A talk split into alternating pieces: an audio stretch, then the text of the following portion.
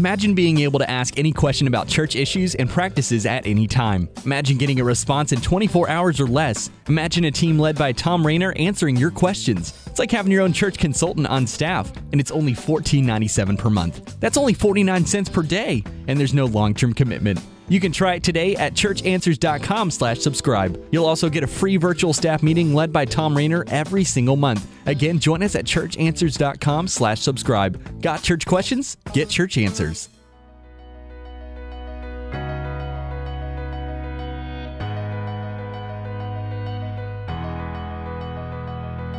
Hi, and welcome to EST.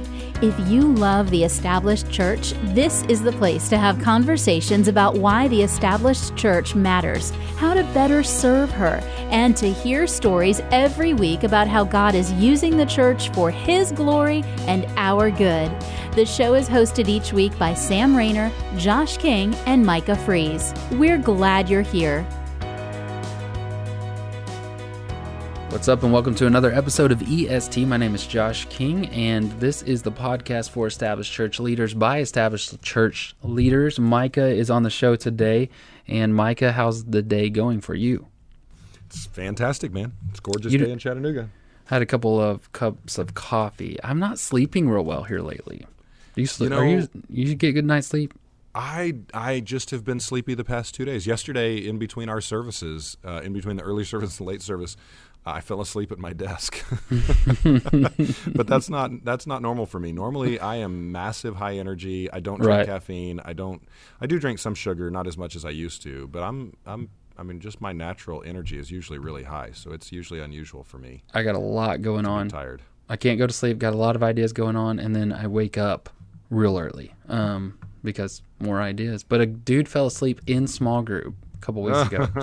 he just went straight out and um, did the whole like jump real fast when he was oh falling. no! Oh, And so I looked over and I said, "Are you stay up late?" And he goes, "Yeah." I said, "Then go to sleep, dude. I mean, like none of us care. just go to It's sleep. The rest of us are going to chat." Yeah. So, um, you know, there is a lot going on, and I think, um, you know, you and I talk about these episodes, and we do a lot of collaborative type of stuff, and so uh, we talk about how we're going to plan it, and it brings up the kind of the idea of, you know, what if you planned out your sermons with other people? Is that something you guys do at Brainerd? It is, yeah. In fact, I will be doing it in a couple of hours this afternoon. We do. We have a sermon prep team that meets, and uh, we do sermon prep in community every week. So, yeah, and that's a great way to think about this sermon prep and community. And for somebody like myself who has not, now I talk through my sermons, I even talk through the series, kind of some of the direction we're going to go, but really I'm driving that. And it really seems, it almost just seems one of those things you just can't do multiple people. And so I'd love to hear more about that. And you were even sharing about um, a group of people that were doing this, multiple autonomous churches were doing this together. Yeah, that's right. This is not a big church idea, and that's, that's I think we've got to blow that that concept up. Well, you've got a big church, you've got a bunch of people, so you're you know you're doing sermon prep in community. I've got friends who are pastoring uh, smaller churches of maybe hundred or even less in one area, where three or four pastors who are all good friends, um, they come together every week. They, what they do is they prep, they plan their sermons, and they preach the same sermon series um, after um, you know, uh, at the same time, and then they plan. Uh, they actually do their sermon prep every week together, and so this can work in a number of different places. I've done this before in a church where it was smaller, where I used just some lay people to come alongside me and do sermon prep with me every week. So there are a number of different ways you can do this. This shouldn't be a foreign idea. It is harder. It does take a little bit of time to get started and figure it out, but it doesn't necessarily need to take more time than what you already spend if you just are wise about it. And so I'll tell you how we do it. Yeah. Um, and then we can you can pick it apart and you know we can come up with a different way of doing it if you want. But this is how we do it. We do once a year a sermon planning. We call it a sermon planning retreat. That's really a misnomer. It's not a retreat. It's just we go somewhere where nobody's going to bother us for one or two days and we plan out our sermons for the following year. That actually is going to happen here at Brainerd. By the time this airs, we will have already finished this, uh, our sermon plan- planning retreat for 2019. Uh, So you do a whole year. we do a whole year at a time. Okay. Um, and I'll, I'll tell you how we do that. That sounds like a lot of work, and it sounds like you can't, but we can. I'll, I'll tell you what we do. Okay. Um, we're gonna rec- we're gonna do the, our sermon planning retreat the week. Oh, oh, when we're recording this, the, a week from now uh, is Okay. when we'll do our about nine or so days from now is when we do our sermon planning retreat. Uh, and so, what we do is we have a general idea of some. Uh, we have some things that are on the calendar every single year. Uh, for us, there are three series that are pretty much going to be on the calendar every single year. We're going to do a vision series at the beginning of the year, three or four weeks on who we are as a church. We're going to do a giving and stewardship series in October because we have um, something called Harvest Day, the beginning of November, which is our um, our biggest giving day of the year, and it's just something that's very specific to Brainerd. And so, leading into that, we'll do three or four weeks on biblical stewardship, and then we're going to do an Advent series every year leading up to Christmas. And Okay. so we we already know that's somewhere in the ballpark of 12 uh, 10 to 12 weeks out of the year that are already off the table we know exactly what those are going to be and we pencil those in you also know Easter and you we're know going to do easter what we don't know is is easter going to be a one week series is it going to be a two or three week series is easter going to kick off a new series or is it Mm. going to be just a standalone so we do know we've got to do something around easter but we don't always know what we're going to do Okay. all right? Yeah, that's a good point. so we know that. Then we also generally know there are a few things we're interested in. So I can tell you, I met with some of our guys last week, and I said, "Hey, on the agenda for our sermon planning retreat, I want to do uh, an ecclesiology series, and uh, we're going to call it "I Love My Church" or something like that. Basically, what is the church? We'll do church membership and baptism and deacons and pastors and what are all those things. We'll do about a six-week series on the church. Well, that's one of our plans for next year. Um, and then we, I want to do a series next year called um, "From Seed to Sequoia." There's a new song out by Hillsong called "Seasons" that we've been singing a lot at Brainerd. I love it, and there's a line in there about how the song is about how God could, if He wanted to, do everything in an instant, but instead He takes His time, and so sometimes we have to be patient waiting on Him. And uh, there's a line about how the the process of waiting on God is like from seed to sequoia. It takes a long time to go Yeah. from seed to sequoia. And uh, so we want to do a series on what it means for God to fulfill His promises, but call us to wait in the meanwhile, uh, in the meantime. and we want to call it from seed to from seed to sequoia will be the sermon series title. Cool. So we know that those are a few things we want to do. Yeah. Generally, though, the majority of our teaching is book series. Right. And so we're going to teach through a book. We've been talking about maybe tackling Romans. Uh, you know, that'll maybe take a few years to tackle. And w- what we would probably do in that instance is we would break Romans up into three or four pieces, and we would do one series would be like the first ha- quarter of Romans, the next series would be the next quarter of Romans, and we could spread it out in between other series over the course of two years. Yeah. So we know that those are all things we want to do. When we come to our sermon uh, prep you know retreat we'll get a whiteboard out and we'll map out the whole year and we'll try and plug in where all these go.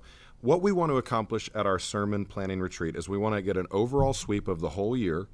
We want to week by week over a 52 week period we want to be able to, to nail down here's the series we're going to preach on each sunday here's the sermon we're going to preach on each sunday the specific text we're using and the mo- main point of that text.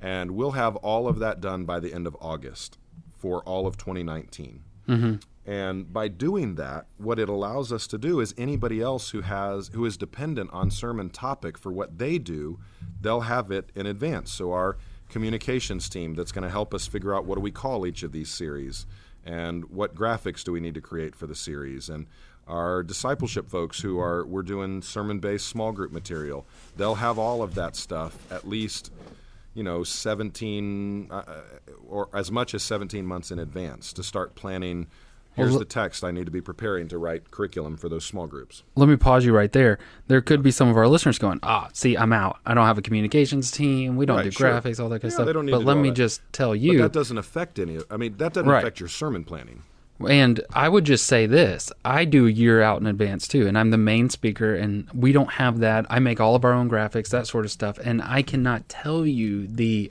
less the the le- the the amount of stress that is relieved from the fact that I literally don't worry every single week what am I going to preach on.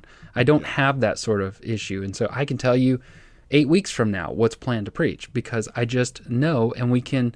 And sometimes our worship pastor, you know, he's like, "Hey, I want to kind of work on this stuff." I said, "Here's the spreadsheet, man. It's got all the text. It's got all that sort of stuff. It's just relaxed." And and there is a huge amount of preaching stress that's relieved when you have it at least charted, you kind of this is the direction I'm going to go. So, um, I got another idea here. This is this is kind of funny. Our listeners know Noe Garcia over at uh, North Phoenix, and um, did you see the video that he posted on his Family Matters series? No, I didn't see that. It's hilarious. They the whole the design team or whoever did it, they did a whole Family Matters. You know the old show, whatever Yeah, happened. absolutely. They did that. Um, they did the song over it. Noe comes out. He's all so cheesy. Turns and smiles at the camera. I mean, it's just like the. And they do like this aerial shots of Phoenix instead of San Fran. So, I mean, it's hilarious and so low budget, but funny. So, our, our fans are our listeners are going to have to go check that out. But, anyways, Yeah, back to your but, your but retreat. Back to your point, if you're a, a smaller church that doesn't have all those people, that's fine. I'm, I'm, I know when I pastored a church of 50 people, I tried to plan my sermons out a year in advance because I didn't have time every week to sit, sit here and figure out what am I going to do? I knew that if I could just take one day, if I could find one day, and at the time I was bivocational working another job, so it might be a Saturday or something like that, and I don't want to give those up, but I, if I could give up one and just sit down and map out a year of preaching, it created so much stress relief, as you've said, took all this pressure off of me, and allowed me, all I had to do was focus on prepping for the sermon. I didn't have to worry about planning or any of those sort of things. I just had to pl- uh, to, to prep for the sermon, and uh, and it just changed my ability to lead well in a smaller church. So I would actually say, you may not have communications folks and discipleship people and all that stuff. That's fine, and that's the norm. But planning your sermon sermons out long in advance is a an even bigger help for the smaller church pastor. What do you do with the? Let's say you get in, you're like, I don't know, five months in, it's rolling pretty good, and you made a mistake. This happens to me occasionally as a single pass uh, preaching team, and you've got multiple. You you pick the wrong point. That's not actually. You start doing the exegetical work, and you're like, man, this isn't the point of this text, or that's not the right verse. Um, but maybe you've got a couple people working. on Y'all ever have to call audibles week of? Or, Yeah, actually, and that's one of the things we we do. By the way, when we plan our sermons out a year in advance, we always pl- factor in at least four weeks where we don't have anything planned, Mm. and we plan in those four weeks somewhere October, November, September timeframe. For us, September is a really good time to, to leave those four weeks open because of the way we do the calendar. Because our giving series is in October, and then we generally go into an Advent series in November and December, and so. Um, we know those are set and we're not going to budge on those. So if I can put in about three or four weeks of margin in the month of September, as we're getting into the weekly preparation, then we're going to be able to find times where we think, oh, this this should have been two sermons instead of one. Right. This text is too big. We need to do two sermons. Or uh, we find out we could have a guest preacher and we invite them to come in and we need to all of a sudden bump a series by a week. Well, we, we build those three to four weeks in at the at the planning stage, and that allows us to have the flexibility to make those changes as we go. So this is not so rigid that we can't change anything. It does provide structure and it builds in a little bit of flexibility. That's cool. So, So- at the retreat, So we do that. that. at the retreat. We want to know what's the primary point of the text, what text are we preaching. We, we nail all that down. We don't do sermon outlines or any of that sort of stuff. This is not that detailed. It's just map out the year. Then every week we have an hour and a half meeting once a week where we bring in four or five people who have looked at the text ahead of time and have prepared for it. And uh, when we sit down, what we do is we we start by charting out what's the primary point of the text and what is the what we call the exegetical outline of the text. So mm-hmm. in my mind, the way I understand preaching, preaching and teaching the Bible are very different things. So I would say that teaching the Bible is focused on what the Bible says and preaching is focused on what the Bible means, if I can mm-hmm. say it that way. Okay, so an exegetical outline reveals historically what the Bible said. Mm-hmm. So Moses went up the mountain, right? That's what the Bible says. But preaching is supposed to ask the question in light of what Moses did, what does that call us to do, right? That's the difference with preaching. And Right. so we when we meet in these these meetings, we come up with what we call the one big thing. Totally stole that from Andy Stanley, so that's not original to us. But Andy says every sermon should basically say one thing. We agree with that. So what's the one big thing in this text? We want to outline that. And then how do we do an exegetical outline? Just outline the historical reality of the text. And then what we do is we convert the exegetical outline to a homiletical outline. Exegetical outline is usually past tense. Homiletical outline is usually present or future tense and action oriented. Mm-hmm. what God calls us to do in light of the text. And so that's our whole hour and a half. What's the one big thing in the text? What's the exegetical outline? And how do we convert it to a homiletical outline? When we leave that hour and a half meeting, we've had a group of people who've spoken into it together. That group of people, by the way, is multiracial, um, sometimes is multigender, and is usually also multigenerational. And we do that on purpose to make sure that we're filtering our understanding of the text and interpretation through the, the, the lens of all the different people in the church who are going to be hearing it. And uh, make sure, I mean, because particularly the, the reality is the majority of preachers in America are men, right? And so um, we tend to view the text through a male perspective. We want to make sure that our illustrations are not male centric and our application is not male centric because we tend to do that because we tend to uh, illustrate and apply in a way that resonates with us. So it's okay to have some of those illustrations and applications as long as you provide some balance in there with that. Uh, we want to make sure I'm 39 years old. I want to make sure that all my stories and illustrations don't resonate with just me, right? What, you know, it doesn't need to be stories from the early 1990s or TV shows from the late 1980s, like you just dropped with Family Matter. You know, anyway. Um, yeah, I mean, so um, So that helps because you get the hour and a half, and then That's So then Now, when do you do your actual do. prep? And then Your the prep, prep. is so what we do is we take that homiletical outline and the one big thing, we load it into a Google Doc, and whoever is preaching, and at our church we always have two or three preachers every weekend. At your church you may just have one preacher, but you give two or three people access to the Google Doc. Each person goes in throughout the week and edits the sermon and adds content and shapes it. And our goal is by Thursday evening the sermon is done and finished, ready to go by Sunday. Wait, so like people start. So you've got a sh- uh, like a Word document or, or a Google, Google Doc, Doc, and people are going in and literally putting in illustrations that you're going to share. Yeah, and then I can go in and say yes or no. Ultimately, I'm the senior pastor. I can scrap it or say I'm going to go with it or I'm not going to go with it. But our sermon outline, our sermon manuscript, we don't preach with a manuscript, we preach with an expanded outline, is Right. absolutely every week a collaborative product from multiple people. One of the things we've I've done never seen that. recently, yeah, one of the things we've done recently that is helpful is I'll usually take the lead on forming what that content is in the sermon, and the other people, let's say Paul Lasso, who we've talked about, um, Paul is one of our other primary preachers. Paul's going in, and so what Paul may do is instead of just adding the content in, there's a feature in Google Docs where you can add a comment. Right. And so you highlight one word and then say add a comment, and he'll say, okay, here's what I've been studying, and I see this, and he'll add the comment out, and then I can decide whether to insert the comment in or not. Like last week, there were two or three comments he made that I thought, man, that's really helpful. That needs to be a part of the sermon outline. And so I copied and pasted it into the sermon outline. There was one comment he made that I thought, I don't know if I want that in the sermon outline, but I still want that content in there in case I need to refer to it. And so I inserted it as a footnote in the sermon outline. And so I had the content there. It wasn't in the main bulk of my of our of our preaching outline, but it was a footnote that I could reference, and I did reference it actually. I said, you know, this is here, but I didn't belabor the point. Um, but that allows me to make the ultimate call about what goes in the sermon outline and what doesn't. I mean, I'm the I'm the senior pastor. Buck stops with me. I'm going to make that call, but it's definitely collaborative with multiple people weighing in and adding content. That's very that's interesting. So it's different. It takes a little while to get used to.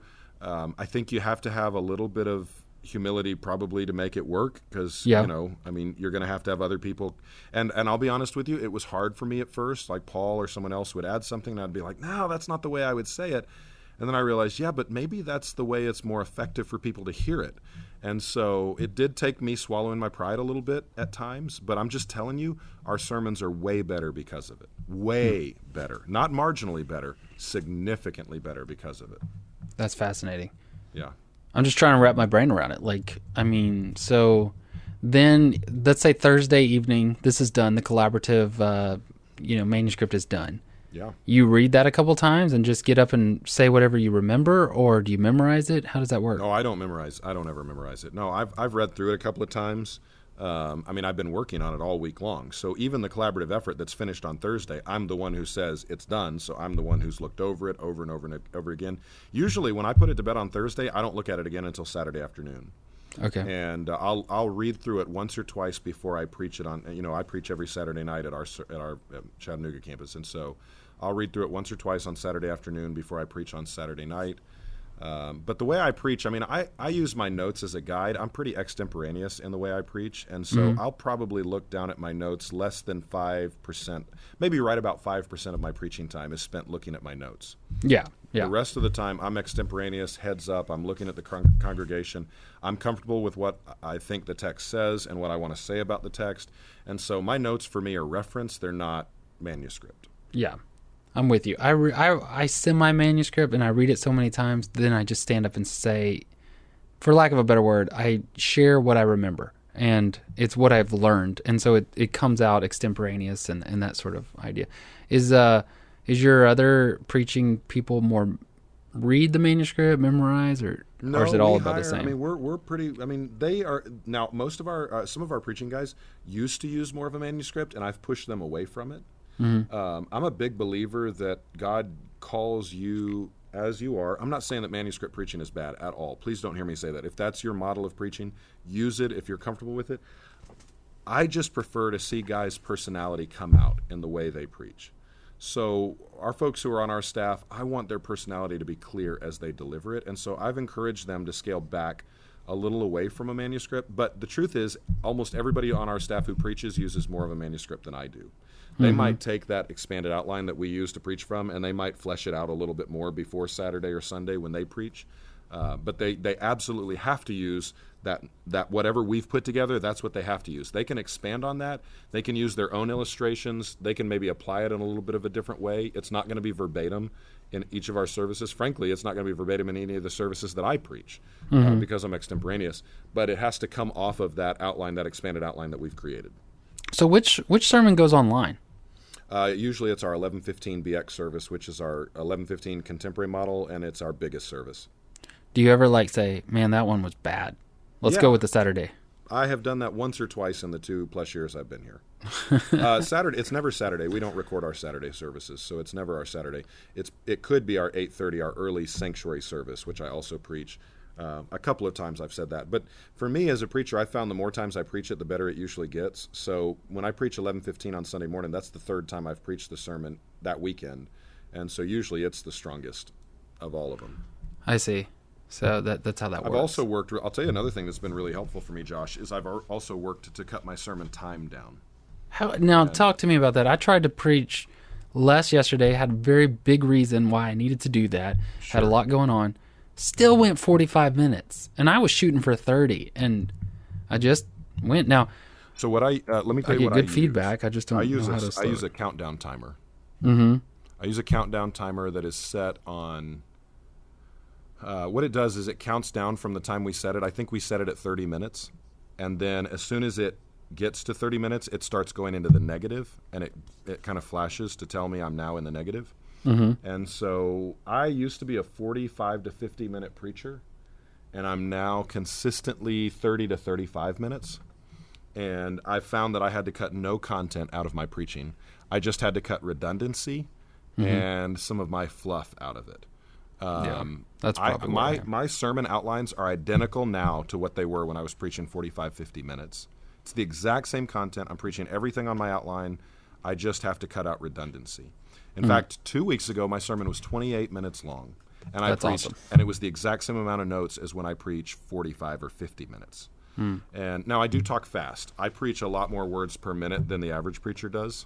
Um, I'm my words per minute are really high. I actually get a sermon manuscript every week. Um, after the sermon is over, I, uh, they send me a manuscript of what I've preached, and um, we have a lady in the church who does it professionally, and she just volunteers to do it for us. And so she sends me a manuscript, so I actually get to count how many words I preach every week, and uh, and my words per minute are really, really, really high. So I probably fit a little bit more in a shorter period of time than the average person does, but um, but yeah, I've just I've just found that I'm able to economize my preaching, and you know if you talk to I, I used to be one of these guys who complained about the short attention span of the culture around us and said, you know what, doggone it, we just need to uh, we just need to uh, they just need to pay attention anyway, and um, and I've actually backed off. I mean, social scientists tell us that the average American li- attention span, 32 to 33 minutes, is probably on the high end of what they're really able to consume. I just said, you know what? If that's true, let's see if I can preach the same thing I've been trying to preach in that same t- period of time. And I've been able to find that I can. And I think it's made it the uh, the preaching more interesting to our people, more compelling, and they tend to consume and retain the information a little bit better. I've never heard a long sermon that couldn't cut a little bit of the fluff out. Yeah. I mean, that's just Yeah, generally how it goes. absolutely right. I So with this collaborative um, model, let's take it past the the the delivery. What is there any sort of like feedback, group feedback, or how's that work? Yeah, I um so I've done this for years. I created a I think we've talked about it on the podcast before. I have a sermon template, a sermon feedback Google Doc that is anonymous that I distribute to certain key people and ask them to provide some feedback. Uh, to be honest with you, I found that people have uh, we've had a little harder time since I've been at Brainerd getting people to um, to fill it out.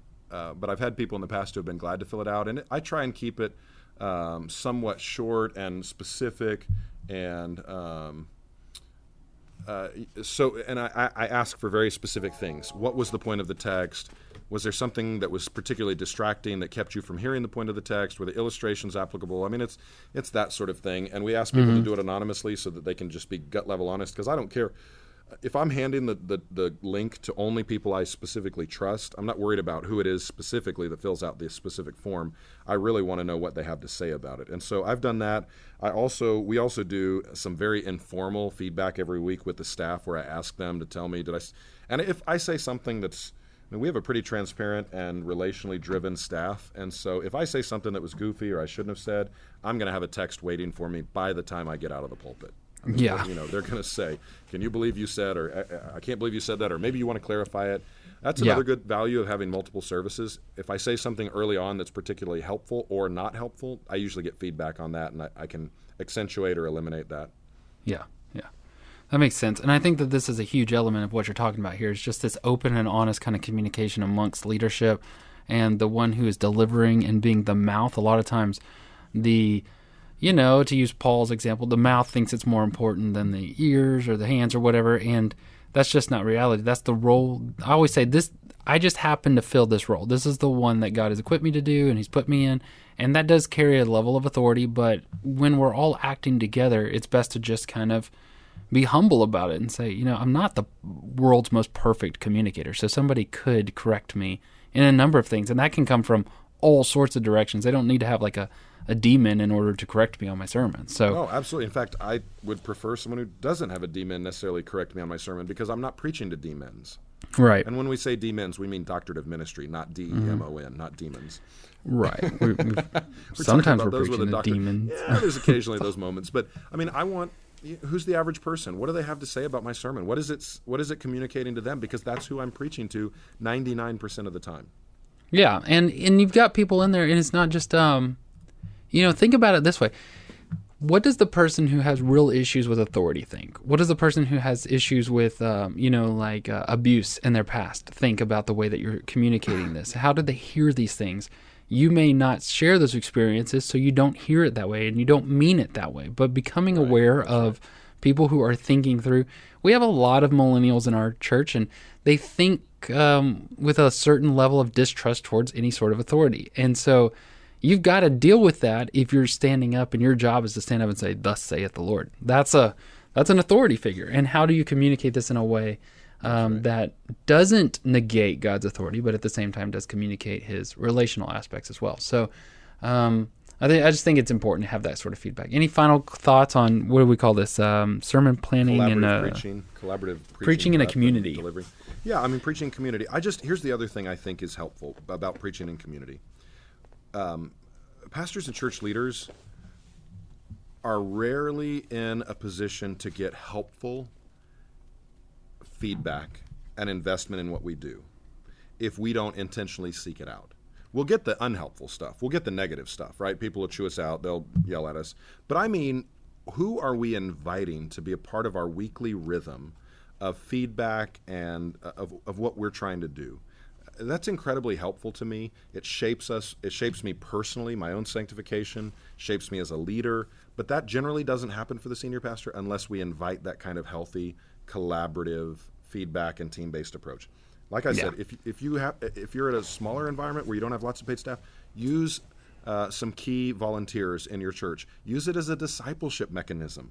Why not make choose two or three people in your church who you are trying to help grow in the in the Word and grow in the Lord, and say, all right, I want you to read this text every week, and then you're going to come and we're going to meet together for an hour and a half. We're going to discuss the text, and you're going to help me form the sermon. You're helping mature and sanctify and, and disciple those individuals. They're getting time with you, and they're helping contribute to your sermon prep and uh, your sermon and your preaching, and they're going to help you become a better preacher.